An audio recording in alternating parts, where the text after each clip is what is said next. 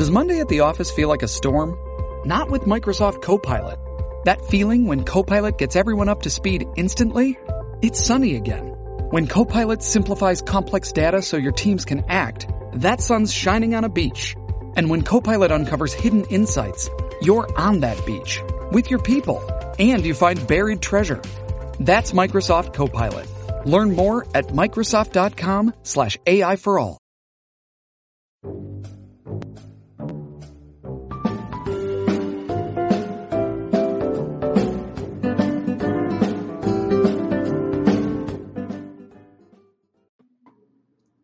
Hey, everybody. It occurred to me we never talked about who was leading out.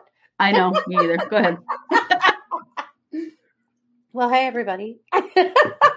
Welcome to True Crime Paranormal with the Psychic Sisters. This is Katie Weaver here with my sister, partner in crime. There's something else. Co-host. Now I'm all off. Christy Brower. Hello. Hello. Hey, everybody. We're back for another live stream. We are. We are popping up again because guess who is back in court? Resting Toadface himself, Chad Daybell. There you go. Good work. Yep. I'm just here to do the impressions. She's just here to act it out.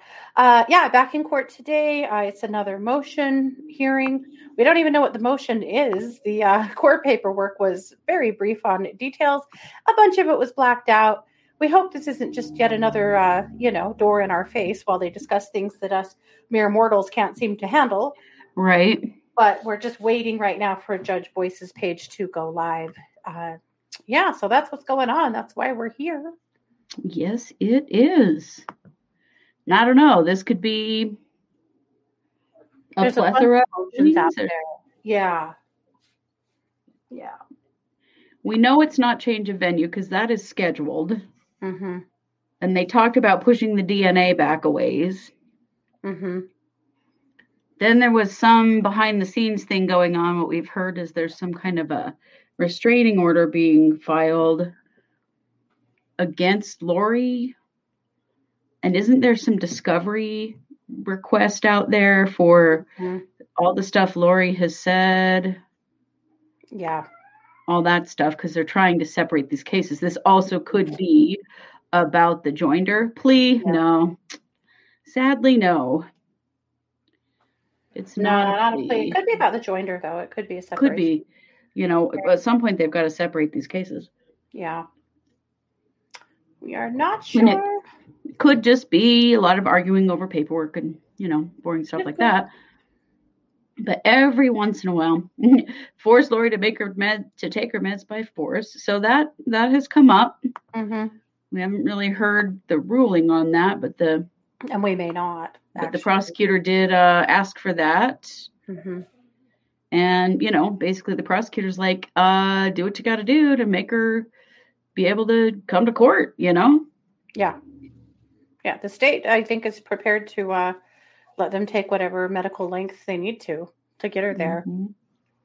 Well, and in the position that she's in, they do have the right to request that. So it's very possible that there's going to be some kind of a change there. She must be refusing meds. Mm-hmm. Yep. Yeah. Well, we don't know that for sure, JR, because so much of this is behind the scenes, but there's been a filing by the prosecutor's office asking the judge to basically tell the hospital they have to force her to take medication so that she can be fit to stand trial. Mm-hmm. And, I believe that she does have a medical exception, and that means that they do have the right then to make those decisions for her. Yeah, there was a motion that the state did not have complete at the last hearing, Tricia. That's right. I was trying to remember which one it was. There were so many where they just had long, sort of a weird disjointed conversation about all this stuff that they were not prepared to meet on, but they met. Oh, here we are. They are live right now, though, so I'm going to bring them up.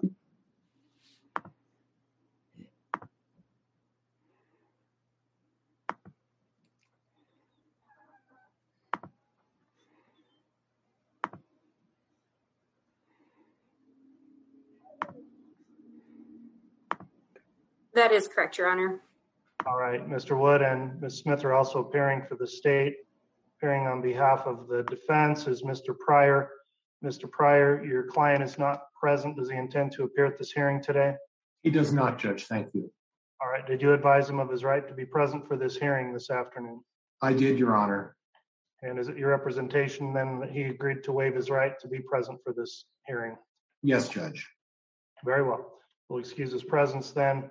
Mr. Archibald is here representing the co-defendant in the companion state case, which is case 21-1624. Mr. Archibald, do you know if Mr. Means was intending to appear today? Your Honor, I talked to him this morning. He was on the road. He didn't know if he'd be able to appear or not. I understand this hearing is not in the Lori Vallow case today since the case has stayed, but just in Mr. Daybell's case only. Okay, very well. I think we've got all counsel present and accounted for then. So at this time, the court has reviewed the motion. I'll note it was filed just 2 days ago, but that was on a scheduling order the court discussed with counsel. So there would not be an objection to hearing this on shortened notice since the issue had been raised previously. So with that in mind, I would indicate there's not any filed response. Are you going to present argument in response, Mr. Pryor, or did you file anything in response? I don't anticipate a response, Judge. Simply what I anticipate saying basically is the manner in which this court is conducting this process, we find appropriate, and I'll leave it at that. Okay, thanks, Mr. Pryor. So Ms. Blake, if you'd like to present argument on the motion at this time, please do. Thank you, Your Honor. I would indicate, just so the record is clear, a motion, the same motion was also filed in Ms. Vallow's case number as well. Given the nature of her case being stayed, the state understands that we will not hear it in that case today, but the same motion is currently pending in case number ending in 1624. Okay. So, as the court noted, the court and counsel has received a copy of the state's motion, which was just filed a couple days ago. We recognize that as a pretty quick filing. However, this is an issue that the state has continued to bring up and have concerns with. It's the state's position that this case was, while we have two case numbers, that this was actually returned as a single joint indictment. It was the state's intent and the state's prerogative to choose to file it as one case, present it to the grand jury as one case, and request a single indictment be returned, listing both co-defendants in one case number. Ultimately, this ended up being split into two case numbers at the outset of the case. As time went on, the court did issue an order on August 6th, kind of explaining that. However, it has still left the state with a couple concerns. So the state looked at Idaho Criminal Rule 8, which deals with the joinder of offenses and joinder of defendants. So specifically, we're looking at the joinder of defendants. We do have multiple offenses charged in the same indictment as well, though. But with regard to the joinder of defendants, the state's interpretation of that rule is that if it's a common scheme and plan, the state has the option to file as one. I think there's multiple cases that discuss severance, and they talk about severance under two different theories.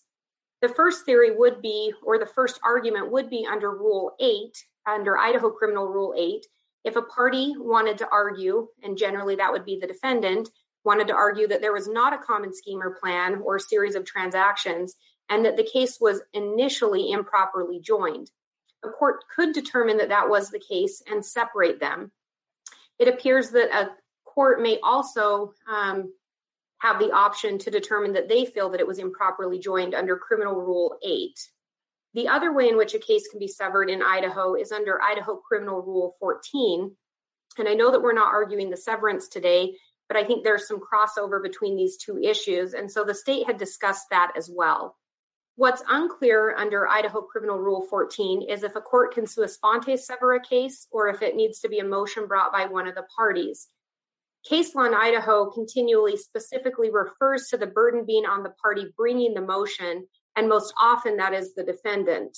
So it's unclear from case law the interpretation of that Criminal Rule 14. However, what does appear to be clear is if a severance is requested under Rule 14 or if a case is severed under Rule 14, that there has to be a finding of prejudice, or there has to be some prejudice to either a defendant or the state. Most of the case law in Idaho really deals with whether or not the joinder of offenses was prejudicial, more so than really getting into the joinder of defendants, whether or not that's prejudicial. So in this case, where it sits right now is we have two case numbers and two tracks, but they are supposed to end up in trial together. So there has not been an official severance granted, but it appears to be a partial severance because we have two different tracks of the case. So generally speaking, and case law references this quite frequently, the idea of joinder of cases, there's multiple reasons to do it, but one of the biggest ones is judicial economy. Also, not adding additional burden to the state to present multiple witnesses, to have witnesses come in multiple times, present the same argument multiple times, and move forward in that way. So in this case, where we're at is exactly that position of having to argue the same motions multiple times, bring in the same witnesses multiple times, and to try to track this case together.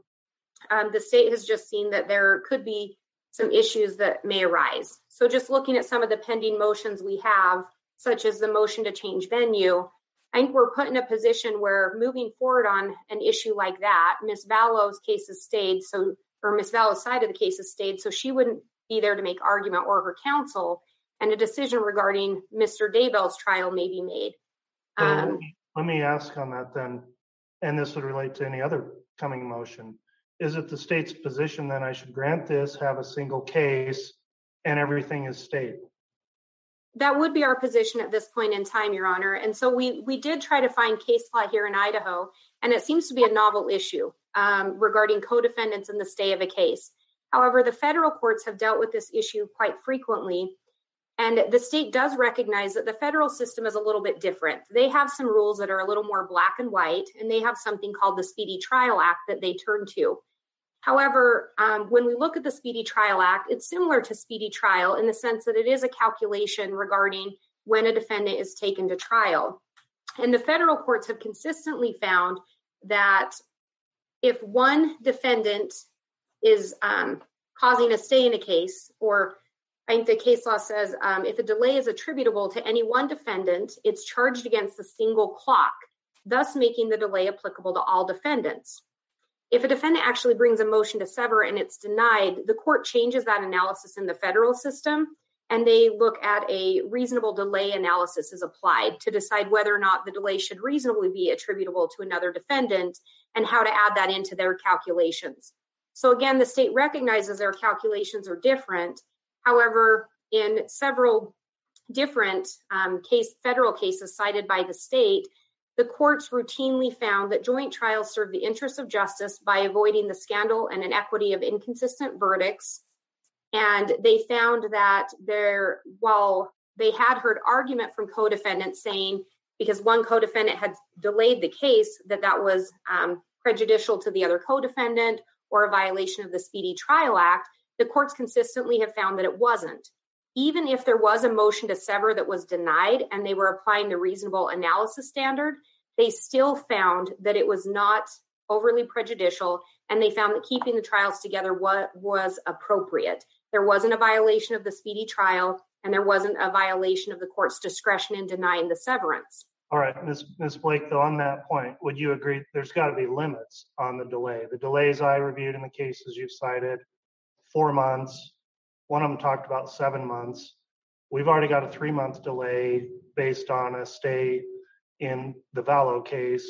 We've just ordered an additional 180 days where that stayed. And there's not only a statutory right, there's a constitutional right to a speedy trial. Even if it's waived, it's not waived forever. And I guess my question I'm posing to you is, again, so your position is that as of right now, Mr. Daybell's case needs to be stayed for 180 days because Vallow's case is, and in that interim, he's not allowed to bring any motions, have any hearings, or move the case forward towards trial because of her competency issue. Is that where you're headed with this request? Yes, Your Honor. I think that would be accurate.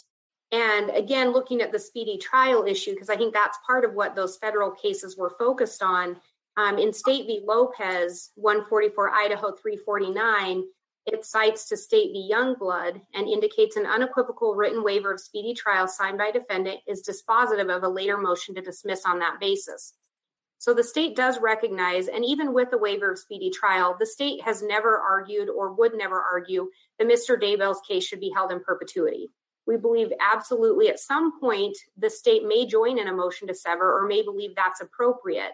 However, at this point in time, the state's concern is that the state opted to file this as one case. It appears to have been partially severed, and the concern is in continuing to move forward on motions only on Mr. Daybell's side of the case, we're concerned that it appears that it will eventually result in a severance or result in problems if Ms. Vallow is not allowed to be heard at a change of venue. And if Ms. Vallow isn't allowed to be heard at a motion to sever, because she may have, maybe she joined in the motion, maybe she wouldn't, it's unknown at this point in time. But it appears that if we go forward with these motions, then we run into the problem of, do we violate some of her rights in not allowing her to be heard? And one of the other pending motions is with regard to the consumption of DNA. And part of the problem there, and I think Mr. Wood briefly addressed this at the last hearing, is the concern is if the motion is granted and allows the court to consume the DNA, then would we be barred from using it against Ms. Vallow because she won't be allowed to be heard? And so I think it results in some concerns that way as well. So the state wouldn't argue that this should be held forever in perpetuity or stayed forever, but we do believe that it is appropriately filed as one case. And unless it's severed under either the analysis required by Idaho Criminal Rule 8 or Idaho Criminal Rule 14, and there's a finding of prejudice or a finding that it was improperly joined at the outset of the case, that it would remain joined, at least in the interim. Again, the state recognizes this position may change, and at some point this may need to be addressed, but we believe we're early enough on in the case and that case law clearly supports joinder of trials, even if there are co-defendants and even if there is a delay by one co-defendant, that it doesn't automatically require any kind of a severance. And we're just concerned about that. In addition, the other concern of the state is with the current order and to only file documents in each respective side of the case, the concern is if this does go to a joint trial, which is the current order, the defense right now is deprived of seeing some of the filings. The state at this point has been providing courtesy copies, but I think currently the defendants may not be getting copies from the other defendants' filings because we're filing in two separate cases. And in moving towards a joint trial, it would appear that that may be problematic if defense is not aware of all the filings that have occurred in a case that's going to trial together. So that was the other concern that the state had. But I think that covers essentially, as I indicated, I know we'd provided the motion that has some other case law and things. And if the court has additional questions, I'm happy to answer them. But that would be the state's position at this time, is that it should be joined back into one case number, one case heading, indicating both co-defendants, that the cases should run together, meaning all filings should be done in one case number, all hearings should be held in one case, and we should proceed forward. Again, the state's position could change depending on the timeliness. We do recognize that at some point, it may be more appropriate to sever them or to move Mr. Daybell's case forward, but we think we're still early on in the proceedings, to have that requirement right now. And especially with the waiver of speedy trial at this point, I don't think that we're running afoul of Mr. Daybell's due process or constitutional rights at this point in time. The state worries the opposite will happen if we continue down two tracks and that we may run afoul of the defendant's due process rights and constitutional rights as well. So that's the state's position unless the court has any additional questions.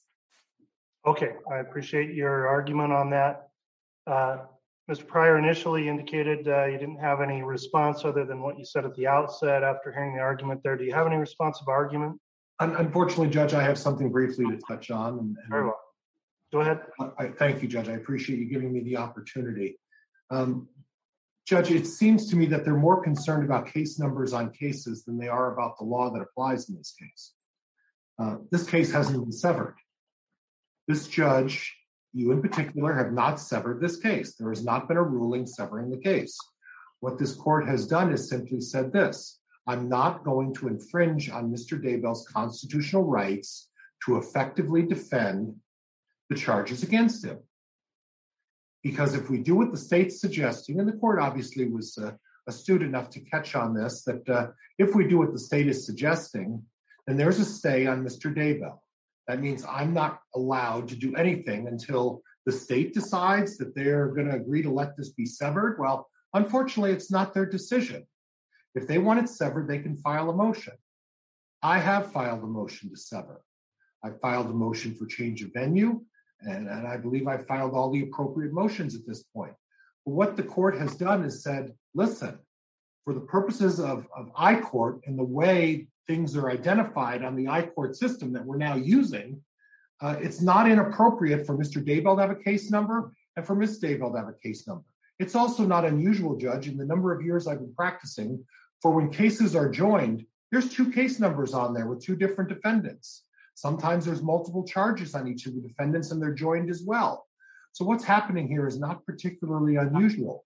What it is happening is that the court is allowing Mr. Daybell to effectively do what he thinks is necessary to defend him in this matter and not have to wait for the state to decide, well, maybe we'll sever. Well, unfortunately, Judge, it's not their decision.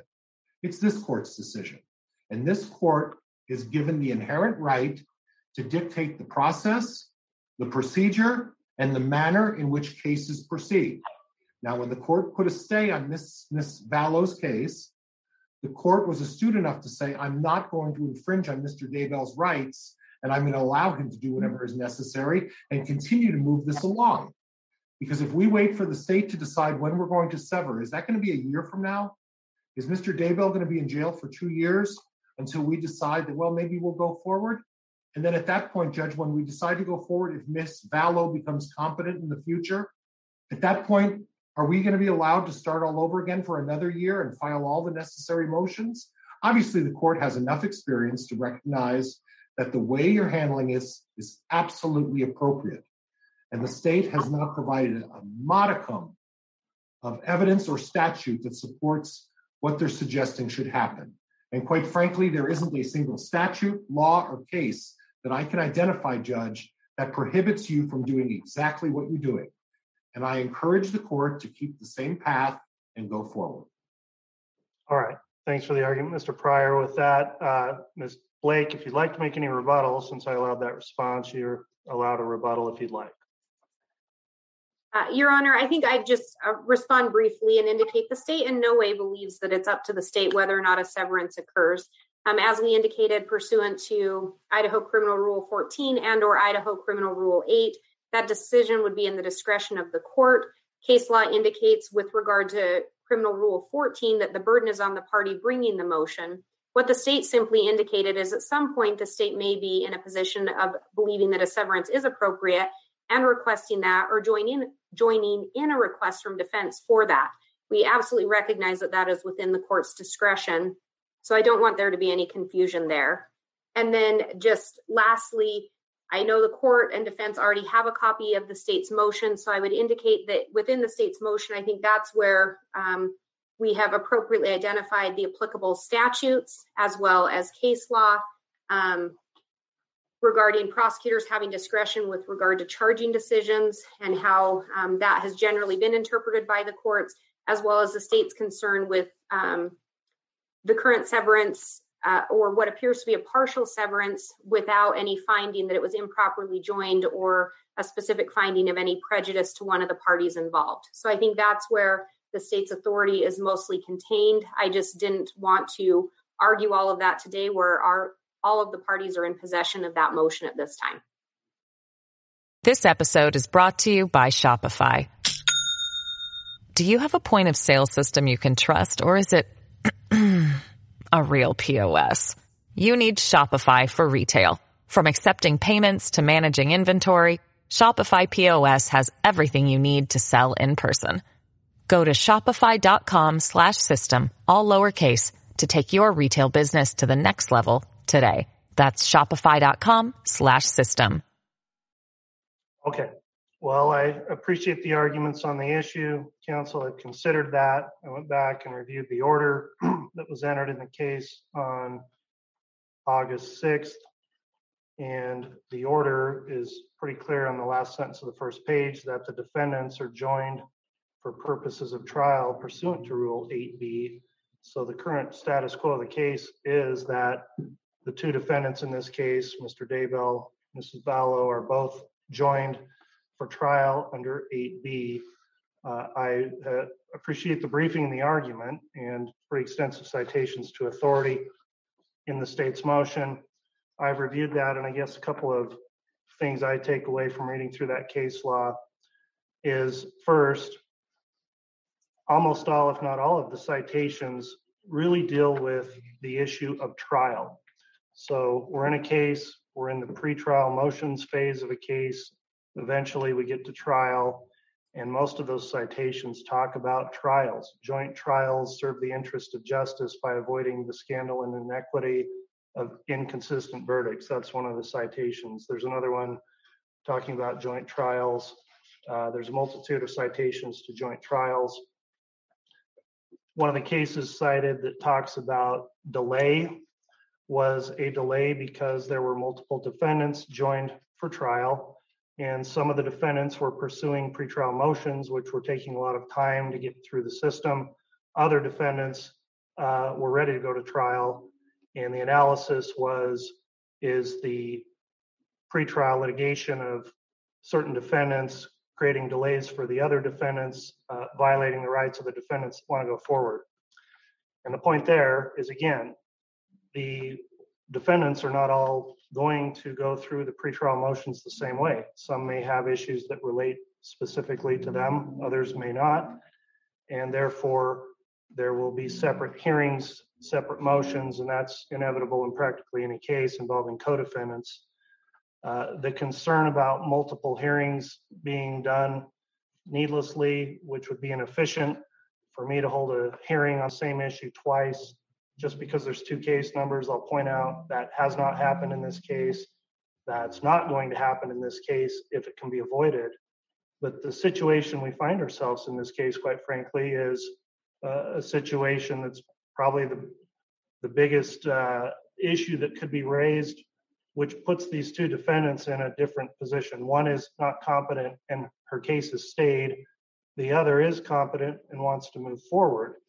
And so at this point, the case is still joined under 8B. I agree there was a single indictment that charged both defendants. Each was assigned a separate case and a separate case number. Each defendant can elect how they wish to defend the charges against them, and they don't walk in lockstep on every issue that comes up in the case. They pursue their different remedies they think are available as they see as the case goes along, and inevitably, as I mentioned, there's probably going to be different hearings involving motions that may be only applicable to one of the defendants. So because the case is joined for trial right now, I don't see any reason or need to modify the order. I think the order is in compliance with Rule 8. I don't think there's any indication that the court's made any kind of severance in this case. The assignment of two case numbers does not sever the right of the state to seek a single trial in this case. And I will just note, for purposes of setting trial, it's the intention of the court, I am going to set one trial for both defendants, and we'll hope that we can get both defendants to trial. But where there's now a delay and no one knows how long that delay is going to be, at some point we may have to reconsider. All of the cases are pretty clear that while we look at economies and efficiency of having a single trial instead of two, that at some point may be outweighed by the substantive due process rights of each individual defendant, and severance may need to take place. Hasn't happened in this case. As Mr. Pryor pointed out, there's a pending motion to sever, which will be considered, but the court's made no ruling on that. And so for those reasons, we'll continue as we have been operating the case with these case numbers and with the court's August order remaining in effect. So for those reasons, as stated here on the record, I'm denying the state's motion, and that'll be the ruling today. So Your Honor, if on that, go ahead, Ms. Blake. Sorry. Yes, Your Honor, the state does have a question. Will the court be issuing a written order with the findings contained in that written order? I'll just issue an order indicating for the reasons stated on the record here, I'm denying the motion. All right, any questions on the ruling, Mr. Pryor? Nothing further, Your Honor. Thank you. Okay, counsel, thanks for your appearances this afternoon, and we'll be in recess. Thank you, Your Honor. You're welcome.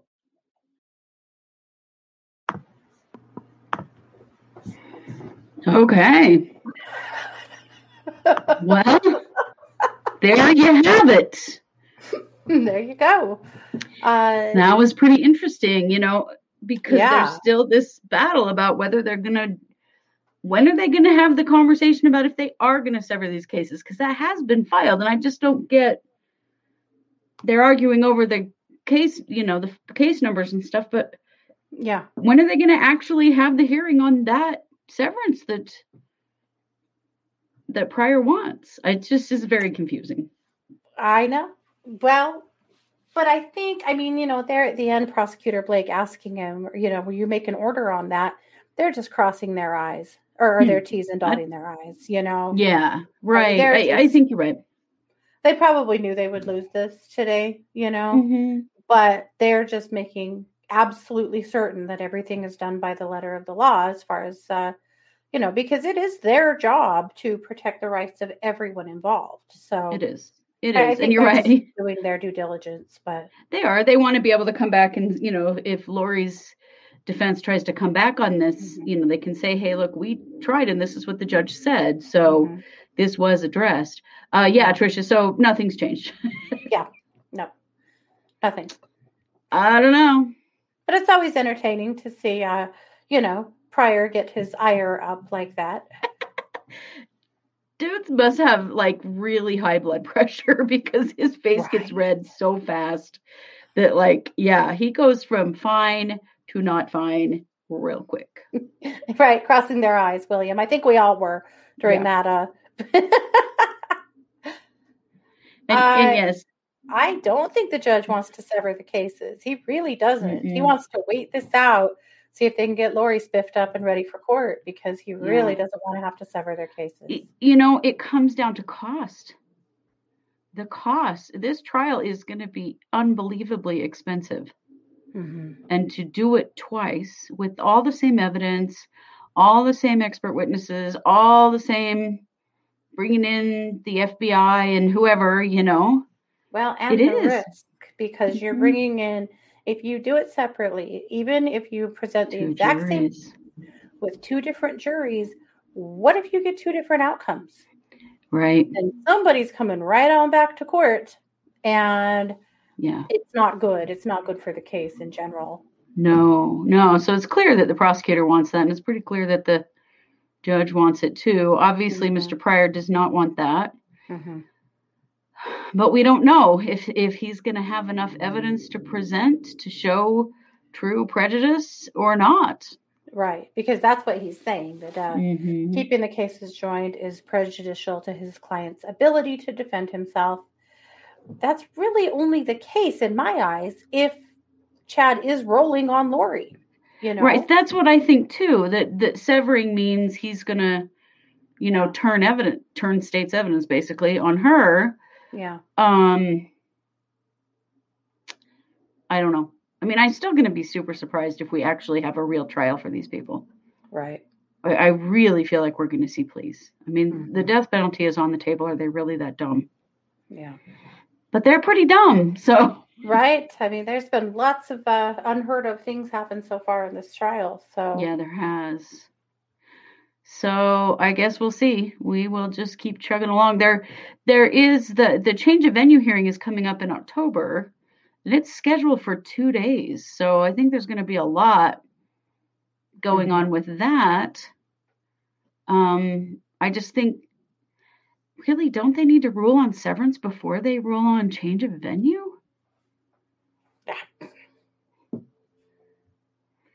Yes, Chad can make a deal if the cases are joined. Yeah, you still retain all of your legal rights. It's just that they only want to present all of this to one jury. Right. But see, I mean, think about the challenge here. Bye, Rokehouse. Thanks for being here. Think about the challenge here of, so Pryor is getting all of his motions out of the way. He's saying all of his piece. He's getting all the things done he wants to do. Right. But Lori's attorneys can't do that because of the stay. I mean, Means tried real hard to do that and finally apparently has been shut down. But, you know, and so once Lori's spiffed up and back in jail and ready to come to court, then they're going to have to do all of those things. Right. You know, whatever it is that all of the motions that they want to bring. And so it really does make everything last longer. But, you know, but it is the judicial process. I mean, it has to happen. Yeah. Right. Yes, Melissa, they, you know, there was the order to force medication. We don't know from the hospital standpoint what's happening with that, but they do have the right to do it if they want to. Mm-hmm. And you're right, no matter what, life is hell for Lori now, and it will only get worse. Mm-hmm. She's just, you know, in one bad place, headed to some other bad places. Mm-hmm. Well, we shall keep following this crazy train. Yeah. Yep. Means it must be in his office pouting. Maybe. Archibald said he was traveling today, but who knows what that means. Who knows? Because since Archibald took over, Means doesn't show up in court anymore, which is kind of too bad because he's always the comic relief in court. I mean, I Pryor is too, but Means especially, you know, brings a certain amount of comedy. Mm-hmm. Yeah. Yeah. You think she'll turn on him? I don't, Melissa. I think he'll turn on her. But, right, the separation gives them the opportunity. I still think they can, even when the case is joined. I still think that Chad can turn on her. Yeah. But, you know, there's a real desire to try to separate. You notice that Pryor called Lori Miss Vallow. He's such a jerk, Miss Vallow. He is such a jerk. We probably won't, William. He asked if this goes to trial, will we attend? We'll probably do exactly what we're doing here. It gives us better opportunities to offer commentary. Mm-hmm. And at this point, the court, there's no trials. You can't even have a trial right now in Idaho anyway because of COVID. But even then, it could be a closed venue. I don't know. Plus, there's a change of venue, which likely is going to put it. If it heads to Boise, it's 5 hours away from us. Yeah. So we're likely going to just live stream. Mm-hmm. It would be very interesting to get to sit in, but we haven't had that opportunity. This whole thing has been going on through COVID, so we haven't had an opportunity to go to any court. So. No. Well, and when they did have an open courtroom, you know, like when Lori first got extradited, it was an absolute zoo at the courthouse. That was at Madison County Courthouse. But you guys got to understand, these are small towns with small courthouses. The courtrooms only hold, you know, a small number of people. There's just not the, you know, the amphitheater needed. Yes, exactly. for these events at this point. So we probably won't. But then again, you never know what could change in the future. You know, I'll tell you what I'd like to attend is the sentencing. Yeah. I don't even care. I'd rather do live stream this. I would love to attend the sentencing. Yes, the sentencing would be very interesting. I don't know.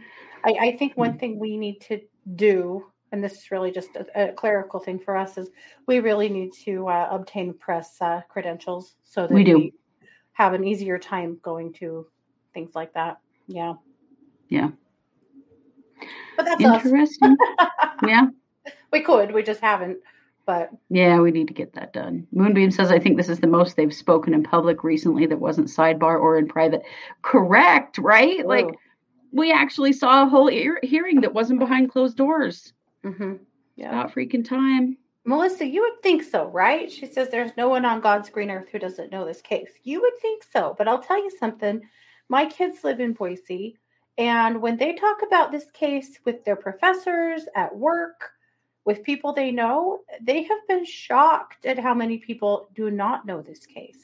Mm-hmm. Yeah. That's why we think that's probably where they'll move it. Mm-hmm. Yeah. Yeah. Yeah. Right, Willie? Yeah, we would like to witness the resolution for the families. Yeah. We really would. For sure. But we'll see. We're such a long ways from that now. Who knows? Mm. Yep. Well, and depending on what goes on with Lori here in the next 6 months as well. My gut feeling is that the prosecution really doesn't think it's going to take 6 months. Mm-hmm. I suspect that they think that with forced medication here and really getting her on target, that we're only a few months away from seeing her prepared to come back. Yeah. That's my gut feeling on the way they're moving forward, but we'll see. I think you're right. It would be ironic if they held court at BYU Idaho Auditorium to accommodate the crowds. Oh my gosh. I love you because I had the exact same thought.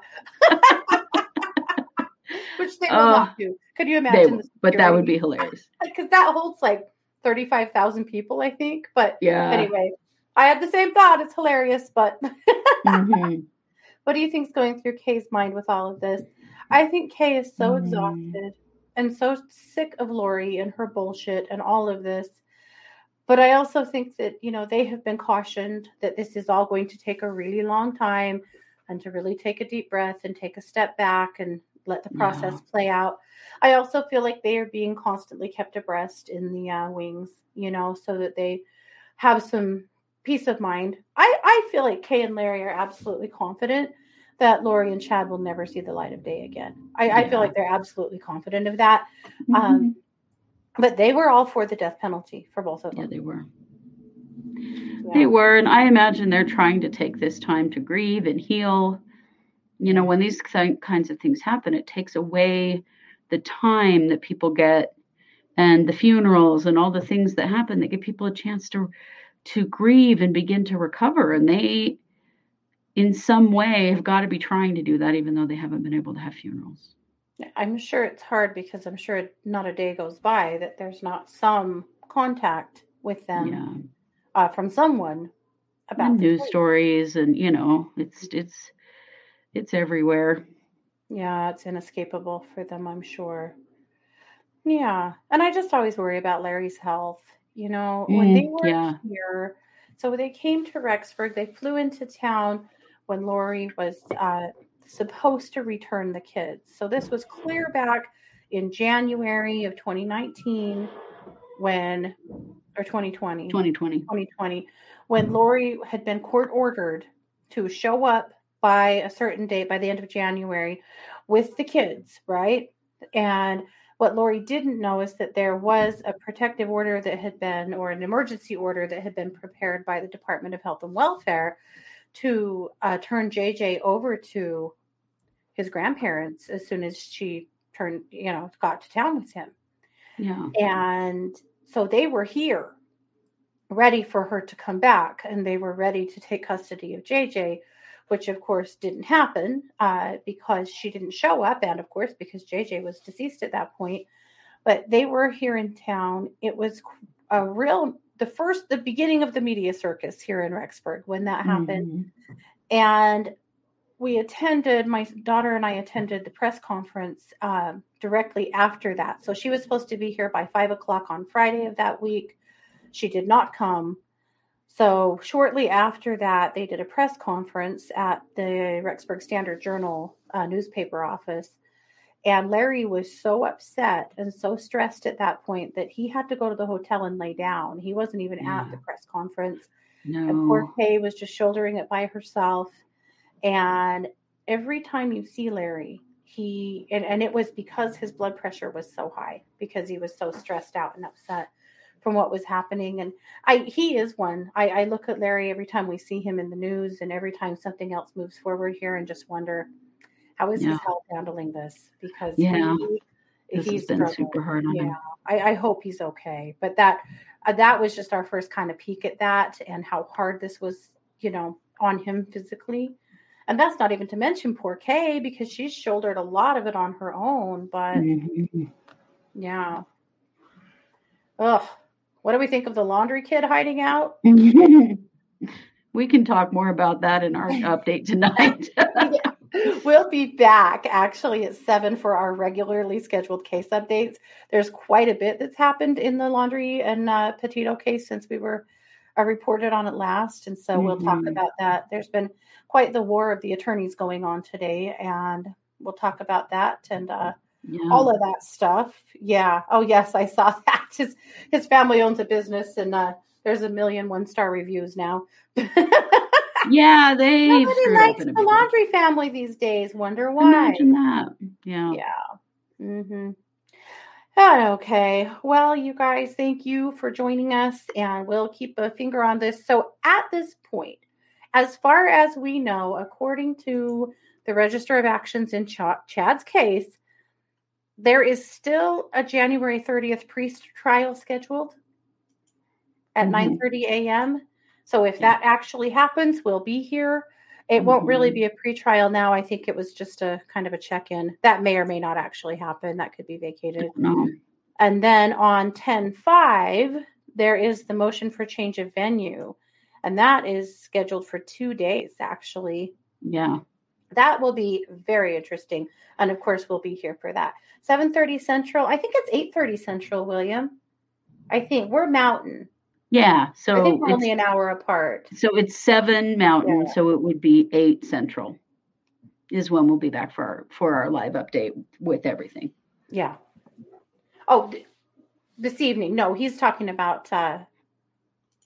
He's talking about the pretrial on the 30th.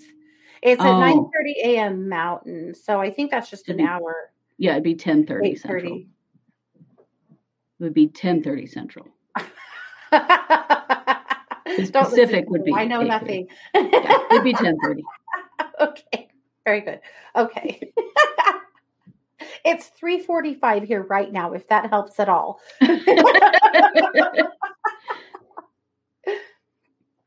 Okay. Oh, AF said, I wonder if the Queen is blaming Satan for all of this. I suspect that's true. I was thinking about that too. Because in Mormon speak, they say the adversary. Yes. And so when things, get in your way or come up on your path, there's a lot of conversations about, the adversary preventing you from or challenging you or whatnot. So I'm going to assume that they are talking about the,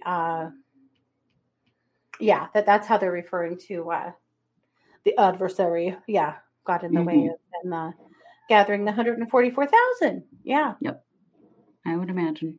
Will the funeral have to wait until after the case is finished? No, it won't. And they had said at one point that they were going to do a funeral in Arizona and also a memorial service here in Rexburg. That hasn't happened. And it's not because of the case. I think it's just because of the utter fatigue of all of the victim families. Yeah. Yeah. If that ever does happen, of course, we will cover the memorial here in town. Yeah. I will tell you that there is still a small memorial hanging across the street from where the kids were found. There was initially everybody plastered the fence with so much, stuff. And then after a time that all came down and there was a big argument about whether the county did that or Pryor ordered for that to happen or if the family did it or, there was lots of arguments about it. But the neighbor across the street who had had a fight with Chad. You guys, this is so early in this case, and I don't know what you guys remember or don't, but there were some women here in town that had these T-shirts printed that were white, and then in big black letters they said, "Where are the kids?" And they were wearing them all over town, and then they started hammering them with nails to power poles and stuff like that around the around Chad's house to haze him. So great. They had put one up on a post in front of the lady right across the street from him, across the street from the canal. So across the street from his pasture where the kids were found. Anyway, they had hung one there with her permission. And then this was before the kids were found. So then she caught Chad out there trying to pull it down. And she went out there and told him to get the hell off her property. And that's staying. I love it. So anyway, after the kids were found and, everything came off the fence and blah, blah, blah, she offered a portion of her property for a memorial to remain. And I just drove past there a few days ago, and there's still quite a bit of stuff up. In fact, I think people put new stuff up because, we just passed Tylee's death date, and I think is today JJ's or tomorrow? Today or tomorrow. Today or tomorrow. I'm not 100% sure. So as people are marking, the kids' death dates there and their birth dates, they're going out and putting more stuff up. So it remains. Next time I go past, I'll take a picture and share it on Facebook for you guys. Yeah. Oh, there we go. If it was a local trial, we could make money renting room and board to the press, right? They don't want to stay at my house. Unfortunately, my pigs would be a problem.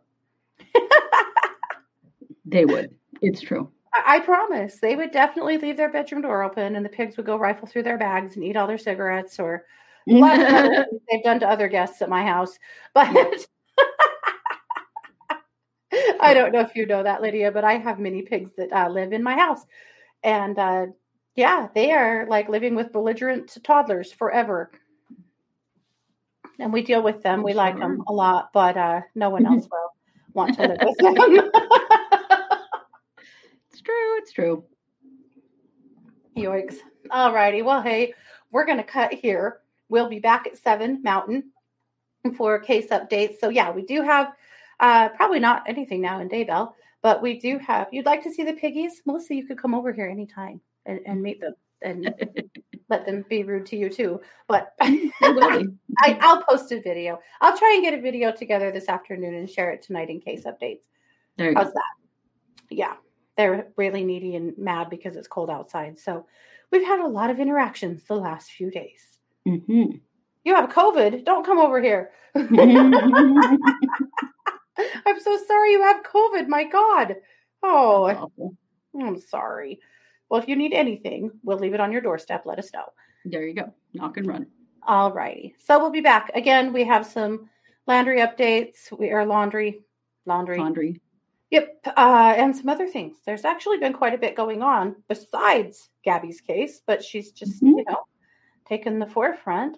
There was a shooting just less than a mile from my house. And there is a few updates on that we'll share. There's stuff going on. We'll talk about it. Yep.